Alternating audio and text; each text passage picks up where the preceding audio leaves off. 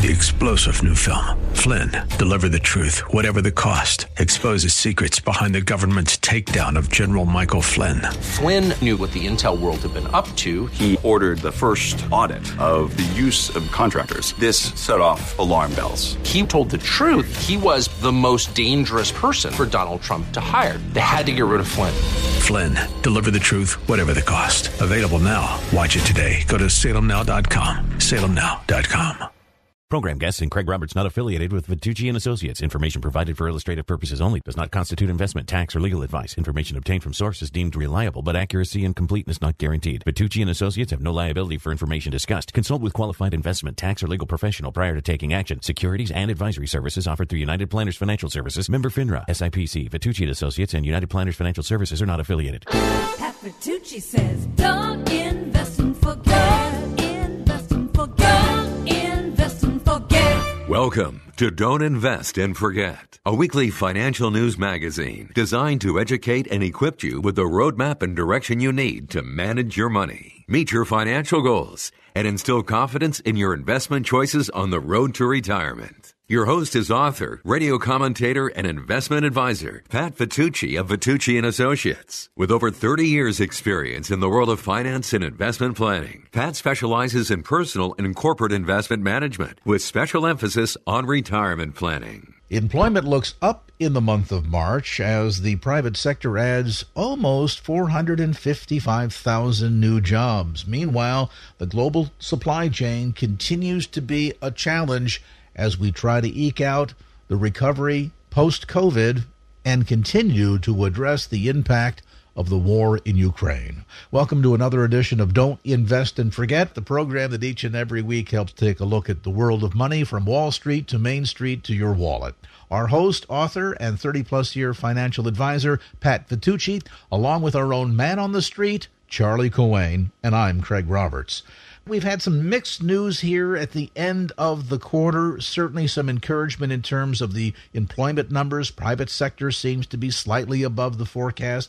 That's encouraging news. The one thing, of course, that continues to have a bit of a cloud over the markets is the ongoing war in Ukraine and questions as to whether or not we're really behind COVID or just in the middle of sort of the eye of the COVID storm. Well, it's been called the greatest comeback in the history of Wall Street. The first quarter, uh, really pretty resilient, kind of Teflon coated. The NASDAQ is only down 8%. So we're seeing some um, incredible comeback in the stock market. As we all know, the Russia Ukraine war was a major punch in the stomach, adding a lot of uncertainty when it first broke out. But in the last many weeks, we've had this giant comeback. The sentiment is still somewhat negative, but we've got a low unemployment rate and a lot of jobs have been filled, but we still have a labor participation rate that's historically low. We're in the 62% range when historically we're really at 69% participation rate. So we've got a, a real change in potentially the sentiment as we move into the second quarter. Adding 455,000 jobs was a great number.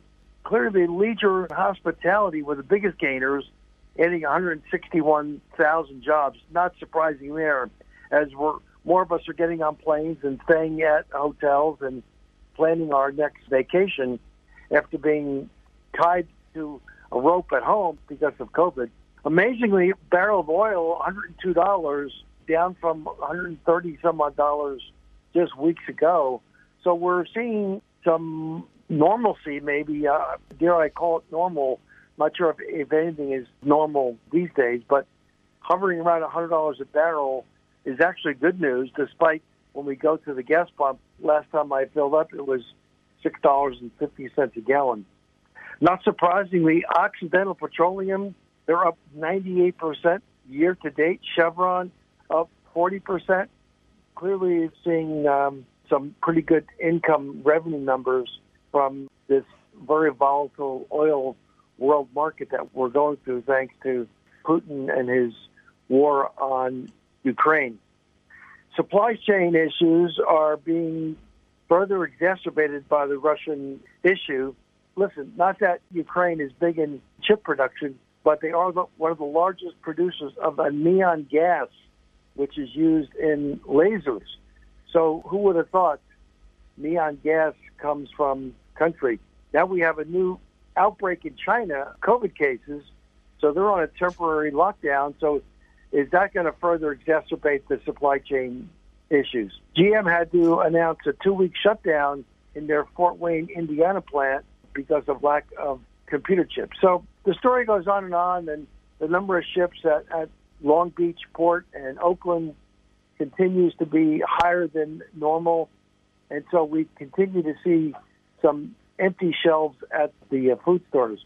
Germany, normally a big recipient of natural gas from Russia, clearly that's been an abrupt change. And Germany has slashed their GDP growth projections from 4.6% all the way down to 1.8%. So big, big changes for Germany as they ask their citizens to radically change their use of natural gas. The other big issue, President Biden is coming out with a corporate buyback rule that is quite controversial and, frankly, not very likely to get through Congress. Corporate buybacks may reach a billion dollars this year. It was 880 some odd million dollars last year. But to me, it, it, the government trying to meddle in the way corporations manage their money and the way the corporations manage their revenue. It seems like an overreach to me, and perhaps the government should take lessons from corporations given the balance sheets of the federal government versus the balance sheets of many of the corporations they're trying to give advice to. When we're $30 trillion in debt, when you buy back a stock, you're really adding to the stability of that financial statement because you're less indebted to a shareholder. So I'm not sure if that's the right message the government wants to give to corporations. I think the government can take some lessons from the way corporations manage their money. I remember years ago, the government was being critical of Apple because they had something like $160 billion of cash on hand, and here the government's got trillions of dollars of debt that they're handling. Yeah, and I think at the end of the day, Pat, using the way the federal government manages money is an example of how anything ought to be done needs to be looked at with a bit of a, a jaundiced eye. I want to come back full circle to a remark that you made in relationship to the gas supply shortages. This, of course, not only a factor in parts of Europe now, because of the war in Ukraine, but as well as, of course, we've seen supply chain interruptions globally with petrol. That means higher prices at the pumps. That price, of course, then in turn being added to the price at the grocery store, the price when we do shopping. And so there had been a season when the government, when Washington, D.C., was suggesting that the short term impact of inflation was going to be just that short term. And once COVID eased and things got back to a sense of normalcy, that we would see an easing of inflation. Are some of these signs now related to the, the sort of the monkey wrench in the works because of the war in Ukraine indicative of the idea that inflation may be here for a time to stay? And if so, how do investors need to be responding to that, given the fact that inflation can be a pretty significant enemy when it comes to its impact on your retirement savings? Greg, you're right. Anybody on fixed income is a serious challenge. This is not transitory as the politicians were describing this last year. This is real inflation, and based on the war, the oil issue is going to further inflate that inflation number. And so it's real, and I think folks need to really look at where their investments are placed. Are they participating and riding this inflation wave, or are they falling further behind? Equities, stocks certainly tend to ride in lockstep with inflation numbers. Any significant portions in these areas of your portfolio, you're going to begin to feel your buying power being curtailed in a very, very dramatic way. And so, introspection on how conservative or how speculative your portfolio is, I think, is a great time to look at that from your investment point of view. And are you poised to fall behind in a dramatic way, or are you going to ride this crazy wave that we're on you know, potential seven, eight, nine percent inflation numbers in 2022. And Pat, you know, thinking back, I mean, we've had inflation forever. You go back, you know, 50 years or when, whenever it would be, where you're where you're paying, you know, 30 cents a gallon for gasoline or 18 cents for a loaf of bread. I mean, uh, I don't think inflation is going to stop. You know, that's just what we have to deal with. Normal inflation is okay when you're in the in the one or two percent range, but when we get through these periods of seven, eight, nine, ten, or in the 70s when we have 12, 13, 14 percent, that's when it becomes unhealthy, and managing it becomes difficult. If you look at countries like Venezuela, where they have 20, 30, 40 percent inflation, the economy just can't be controlled in any way, shape, or form, and all bets are off, and you make a lot of silly decisions when you take into account inflation, and so want to be careful how you manage your money and these are those times that I think are, are critical to really do some close introspection of how your portfolio is designed. To take advantage of that complimentary financial health and retirement plan review that Pat spoke of just a moment ago, why not call toll free 888 Plan Wise? That's 888 P L A N W I S E. To get more information or to schedule your complimentary appointment, don't invest and forget.com. Pat says, don't invest and forget. Invest and forget. Invest and forget. Welcome back to Don't Invest and Forget. My special guest and good friend, Frank Parish. Frank is an estate planning attorney. We've been working together for nearly 30 years. It seems like we just started just a few months ago, Frank. Welcome to the show. Hey, a pleasure, Pat. So, Frank, estate planning as it relates to investment planning, they're so integrated and so meaningfully important to pay attention to both of these issues because we know there's guarantees we're all going to be moving on to our rich rewards. Estate planning is a very evolving issue. The reality of it is, as you have shared with me in the past, eight in ten people don't even have a will. That's pretty alarming, isn't it, Frank? Because you're basically leaving this earth without any instruction to your family and friends. Exactly as you say. The vast majority of people have failed to do anything. As a result of that, the fate of their assets, how it will be distributed, is really left up to chance. I think there is a, a constant confusion over the terms in an estate plan. People back and forth refer to a will, a trust, a durable power of attorney, all in the same breath, and they really do not understand the distinction between the three. To begin with, in a trust, which is a separate document as a general rule from your will, and most clients who set up a trust, it would be revocable in nature, meaning they can change it during their lifetime. In most cases, if it's a single client or if it's a married couple, they will be the trustees or the managers of the asset. They've created the trust, which is called the settlor, and they're also beneficiaries of it. In the event of incapacity of both husband and wife or a single client, then who steps in to manage the assets? In other words, the successor trustee.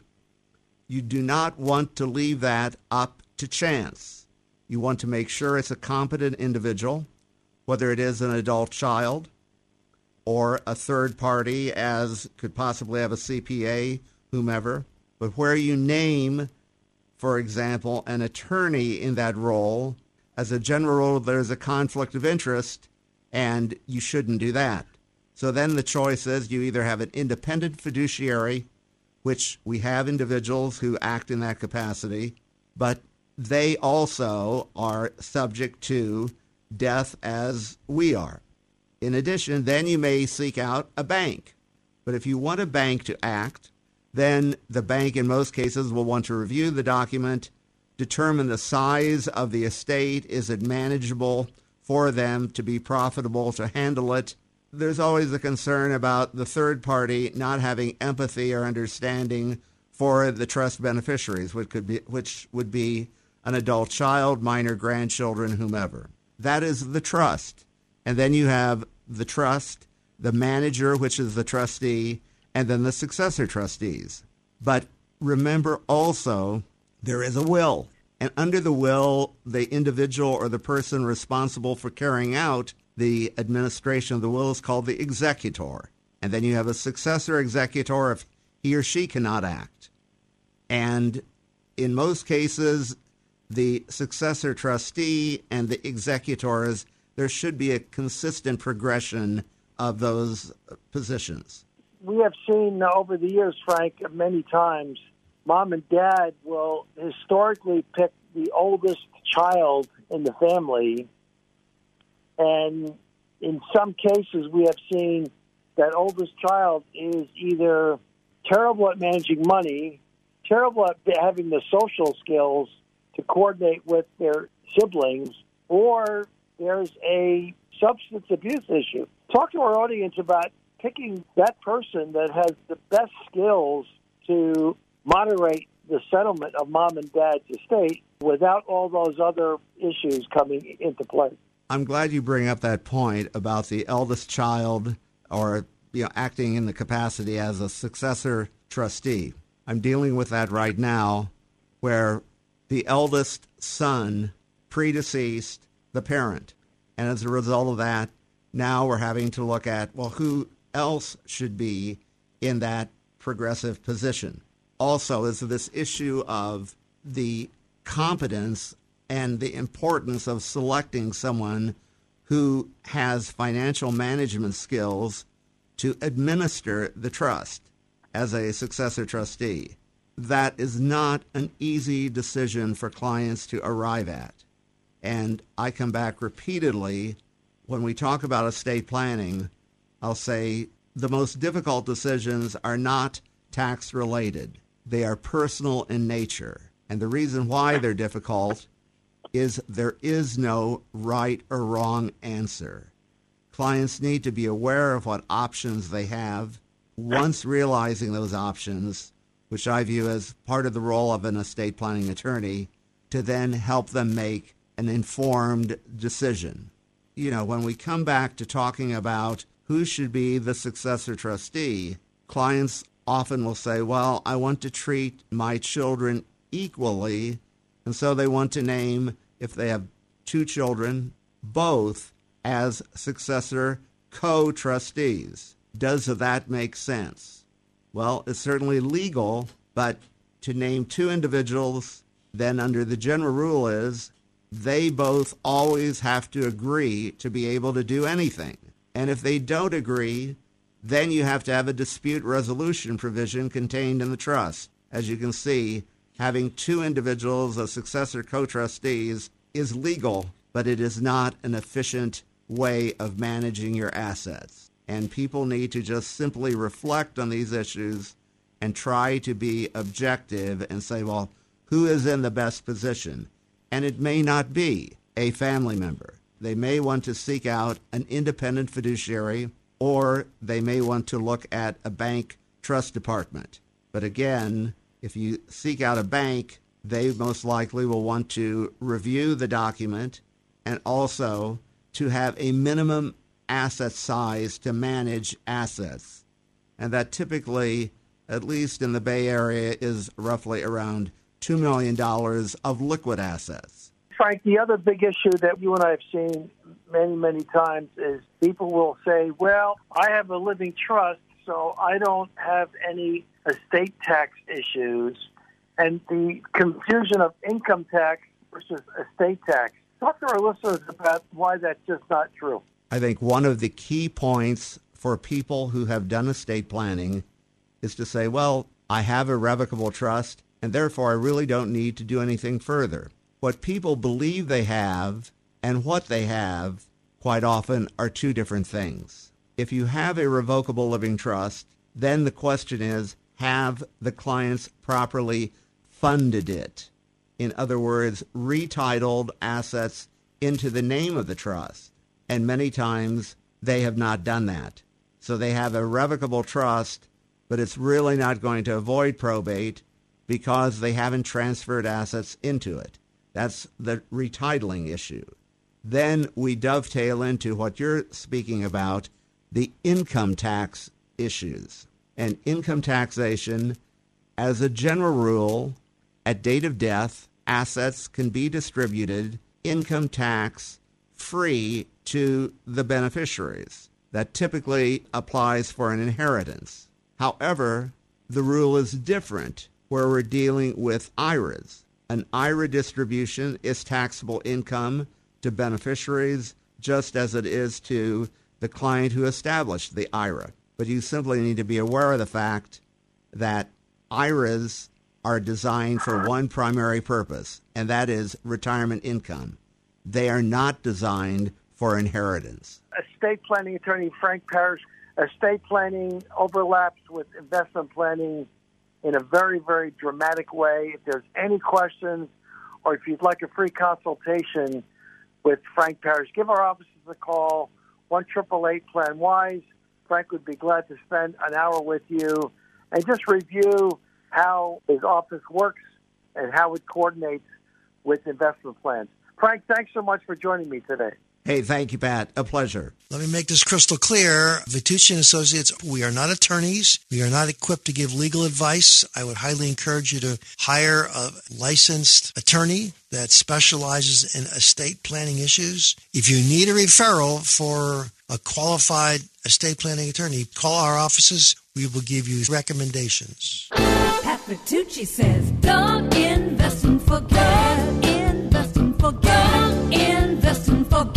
Our special guest today is George Kinder. George is the author of The Seven Stages of Money Maturity Understanding the Spirit and Value of Money in Your Life. George, thank you so much for taking time out of your busy schedule. Thanks, Pat. What was the motivation to write The Seven Stages of Money Maturity? One of the things we discovered in financial planning, I started a think tank about oh five years before I wrote the book, and the think tank coming out of the Financial Planning Association, or then the ICFP and the IAFP, the think tank was investigating the human side of money, and we gathered many of the f- finest uh, financial planners in America together. And what we were perplexed by, we, we felt that the clients were coming in and talking about all this personal stuff, and we'd had plenty of training in asset allocation and taxes, retirement, and uh, you know pensions and insurance, but we'd not had any training at all in human side of money. And so our clients would come in with emotional stories, with uh, profound stories, profound aspirations, and we wouldn't necessarily know. You know, we'd use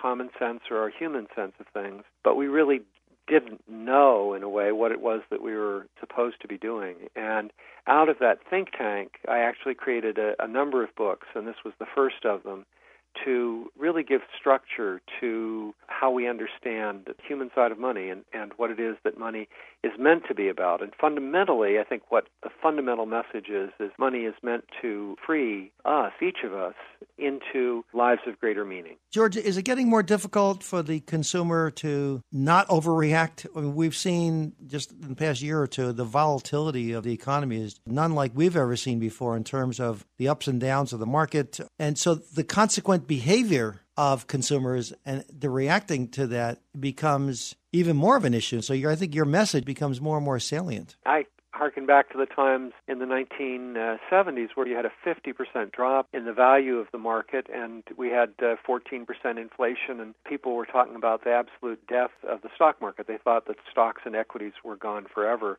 In a way, what we've seen is a revisiting of some of those areas. I don't think it's quite as bad as it was then.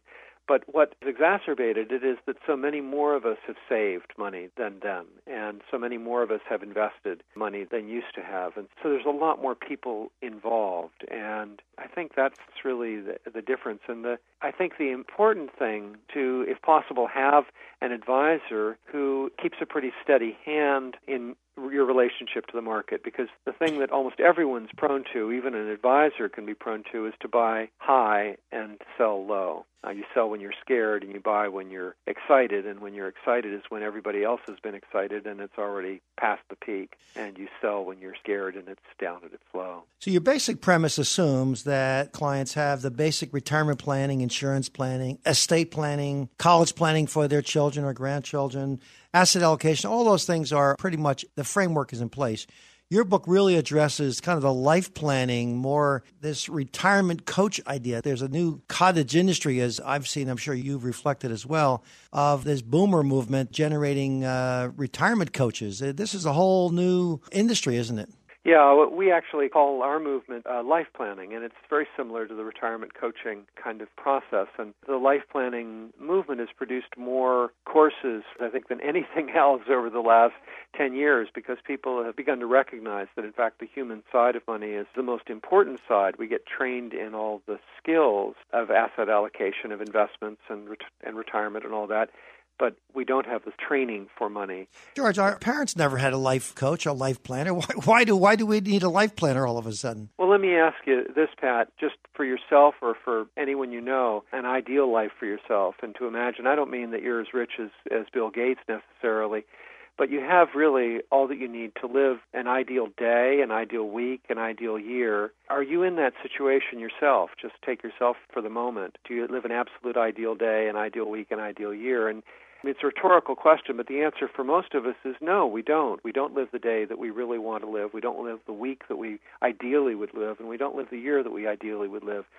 If we don't, the answer is there's no reason not to. What we really need is a financial life planner, someone who's really going to do a life plan for us and figure out how to make that happen. So the financial piece is really kind of the framework, the underpinnings, and everything else. It's not just the love of money. It's what is your asset base? What kind of life does it create for you? What kind of quality of life? Really, what you're really getting to the heart of, aren't you? Yeah, now you're even mentioning the asset base, and at this point, I wouldn't even mention it. I would really go, what is it that you really want? Another question that we ask is that if you went to the doctor and the doctor said, gosh, I'm sorry, you have a terrible disease and there's nothing I can do about it, and in fact, it's so far progressed that you only have 24 hours left to live, if you suddenly were facing your death like that, and you were to reflect for a period of time on what you'd missed, who you'd not gotten to be, what you'd not gotten to do. The answers to those questions that we are meant to live into, that we're meant to complete and be vital and vigorous in regard to. That's where the financial plan uh, is meant to reside, and the answer to those questions. And more often than not, those questions, they really have nothing to do, at least in the initial stages, with asset allocation or anything we think of about money. They have much more to do with time management. For instance, the most common response has to do with family, whether it's healing a relationship with family or spending more time with family, healing one's relationship with one's spouse. That's the most common response. The second most common response has to do with the inside of our lives. And it could be anything from something uh, secular and, and values driven to something explicitly spiritual, but it has to do with the inside of our lives. And the third most common response has to do with doing something creative. And then four and five have to do with community and environment.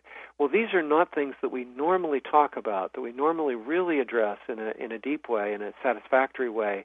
But in fact, let's say that it is something creative and you think, well, gosh, what do I have to do? How can I help this person? They want to write the great American novel and they're stuck in an insurance office uh, working 60 hour weeks. Well, that's a financial planning question ultimately. Uh, we haven't thought of it as that. It's likewise with a family. If they're struggling with, with their family, they don't have the great relationship with their kids that they'd love to have. Ultimately, that's a time question because if they take that time and really spend it with the kids, then they can do it. And time, as Ben Franklin said, is money. So it ends up being, ultimately, then it comes back to budgets and asset allocation and retirement and all the other questions come in. But first, we have to find out what's profoundly important for the person to accomplish. That's what money's meant to do. We marry meaning and money. That's what the life planning movement does. My special guest is George Kinder. George is the author of The Seven Stages of Money Maturity. We've been talking with George about the behavioral aspects of how we manage money. And once we've established portfolio and asset allocation mix and all those other rudimentary fundamental things, what do we do now? What kind of quality of life does that generate? Where does family and our spiritual life interface with money? George, your seven stages of money maturity, I've got to ask you, what's the most important stage? They're all important. Uh, ultimately, they they're structured. The, the seven stages are structured as a process of growth. We start off with a lot of innocent, naive notions around money, and that, that's the first stage, innocence. And then the second stage is pain, where we experience the the pain of, of learning the naivete, perhaps, of those messages. And the pain is really are, are the difficult, dark feelings that we have around money. Those two, pain and innocence, comprise childhood. And then adulthood is made up of three stages knowledge, understanding, and vigor. And knowledge is what you do as financial advisor, structures of, of money and the laws around money. And understanding is the second stage of adulthood and has to do with the heart, with coming to a place of ease in relation to the difficult feelings that might come up around money. And then the third phase of adulthood is vigor, an extremely important phase because a lot of us feel kind of heavy and lethargic and depressed. I mean, who likes to do their tax return, for instance? Very few people. I don't think even tax return preparers like to do their own tax return. So there's the vitality and vigor that's important. And then the final two stages, they're called vision and aloha, and they represent our reaching out and doing good in the communities around us. That's vision, and aloha is the passing of a blessing from one person to another regardless of economic difference. But the fact is that all of us, even even you and I, have all of the seven stages. Even if we're masters of knowledge, we still fall back into innocent notions, thinking maybe that our kids sh- should have known how to handle money, and they they disappoint us in some way. So we have all of those seven stages operating at once. George, I have a question. Did, Yeah. Does our industry kind of miss the heart? You think we're going all too fast? I mean, in our practice, we really try and take time in our interview process to understand the wishes and desires of our clients outside of, you know, they want percent on their money. Yep. We really talk to them about the more their life dreams. Does industry as a whole kind of miss that? Yeah, they do. There's been a tremendous movement in that direction in the last decade, which is very good. But as a whole, I think they really miss it. But I think the industry is so caught up in, well, in the old days, it was caught up in sales. And so the motivation there was just to make money. And then I think as, as the profession has grown really more genuinely professional, it has moved into the fast lane around this way of structuring uh, your assets or that way or this kind of pension or that kind of pension. And it's very much knowledge based. But again, without really knowing your client, if you're putting them in products that are not related to what their dreams really are, you're doing them a disservice to really listen and really know what, what would be best for them. I'm going to speak to a group of uh, estate planners. They just leap into the estate plan. If you don't know what the life plan of the person is and that they're really living it, you could be tying up a person's money and, in assets and trusts that will need to be violated, that won't work, that will fall apart, will be abandoned. There may be really quite inappropriate asset allocations that occur as a consequence. Well, it's true for a general financial plan as well if we haven't really listened to who the client is, then there are likely to be, almost certain to be, surprises that will cause whole asset allocation plan or the pension systems that we've set up to be inappropriate for the client. George, in our practice, we spend a lot of time with our clients. We document their wishes, their needs, where we understand more of their personality. We get to know their families, their children, perhaps their parents. Is there a growing difference in the old traditional financial advisor? I think so. And at the same time, there really is a movement. You know, what you guys are doing with the families just sounds wonderful. I think there is a growing recognition, even though it's still not structured so well that the consumer can be certain that they will be treated in a way that will uh, really enrich their lives and not cause problems. Is this in your travels around the country? Is there receptivity there? Do they get it, or what's your? How's your message being uh, received, George? It's wonderful. The first speech I gave, I think, 2,000 people, to more than a 1,000 people.